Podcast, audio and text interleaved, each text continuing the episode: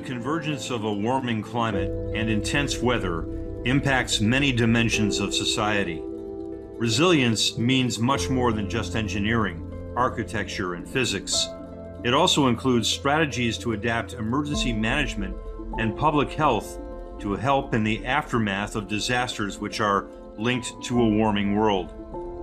This Climate Monitor report focuses on a new and exciting potential solution mobile charging centers that can be quickly deployed to areas which suffer unexpected power outages, hurricane impacted areas, tornado stricken communities, and whole towns scorched by wildfires.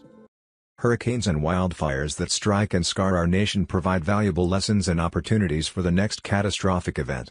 As technology surges ahead with new tools and options to be employed in the recovery phase of such disasters, we can learn a lot. CanaryMedia.com reported on October 18, 2022 about a California project that is testing transit buses to serve as sources of mobile backup power. According to the article, the state-funded pilot effort can, if it works, replace the pollutants spewed by diesel generators used when blackouts occur. Imagine what immediate power supplying relief could do to assist a community which loses power for hours, days or weeks when the grid is destroyed or interrupted. With the advent of electric buses serving as mobile power centers, sections of affected areas can still electrify compact air conditioners, lights and small refrigerators. In a press release dated October 11, 2022, Business Wire reported the California Energy Commission is planning to demonstrate how a bidirectional electric vehicle can be used to charge buildings. For example, the experiment will endeavor to use zero-emission electric buses to provide air conditioning to a public library in the city of Oakland, California. This process can be used during extreme high-temperature days or when outside wildfire smoke inhalation is dangerous to human health. The project, named V2B Oakland, V2B stands for Vehicle to Building, is to create community resilience hubs powered by the bidirectional V2B charging system. According to the Mobility House, one of the entities involved in this innovative project, quote, each battery electric bus will contribute 6 hours of backup power. Buses equipped with hydrogen fuel will provide up to 11 continuous hours of electricity. End quote. The press release claims the 11 hours of hydrogen power can eliminate nearly 100 pounds of carbon emissions per hour, that's when compared to emergency generators which are powered by dirty diesel. Let's game this out. Instead of requiring traditional greenhouse gas producing backup generators, buses, including school buses, equipped with this technology can be driven to energy deprived areas as soon as local emergency response officials clear entrance to an affected venue. For those that do not have the resources to afford backup generators, such technology, when proven, can provide energy relief to keep survivors and those displaced in more comfortable surroundings until additional disaster relief assistance arrives. A fleet of electric buses which serve as bidirectional mobile energy systems can be dispersed to many different areas for immediate relief. That's exciting, because people with special needs, health problems and residents exposed to the elements can use emergency shelters to rest in air-conditioned comfort. These days, with record-breaking highs and higher temperatures projected in the coming years, the buses can make the difference between heat stroke and smoke inhalation versus small and safer inside environments. Once this concept is perfected, electric or hydrogen-fueled buses can be key tools for emergency managers, fire departments and frontline community health care providers. Business Wire reports the California pilot project will continue until July 2025. It is a joint project with the Mobility House, the Center for Transportation and the Environment, NFI, New Flyer, Schneider Electric and the California Energy Commission.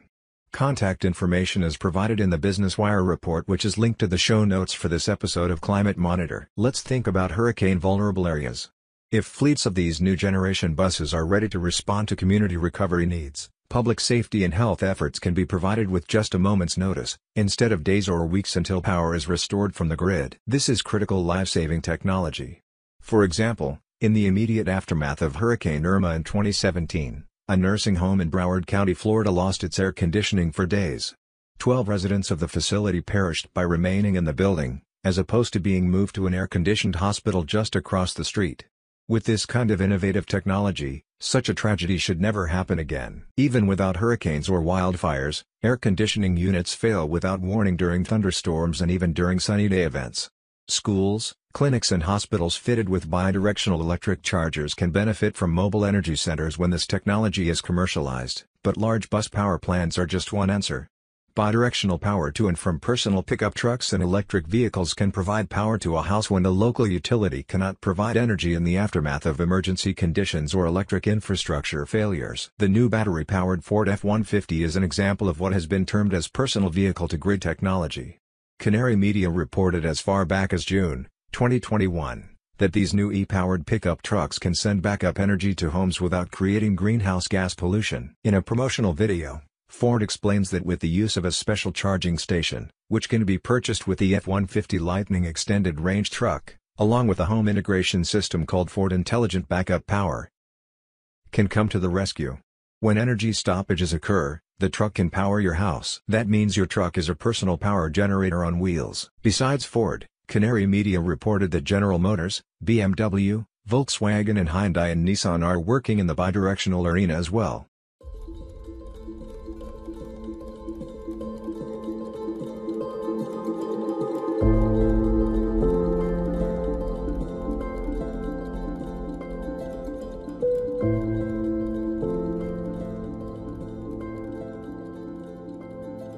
You can learn more about this topic by visiting canarymedia.com. On April 27, 2022, it published a post about bidirectional charging for home backup power and the involvement of the U.S. Department of Energy in a vehicle to everything collaboration with the private sector. I'm Mitch Chester. Thanks for joining us on the Climate Monitor podcast.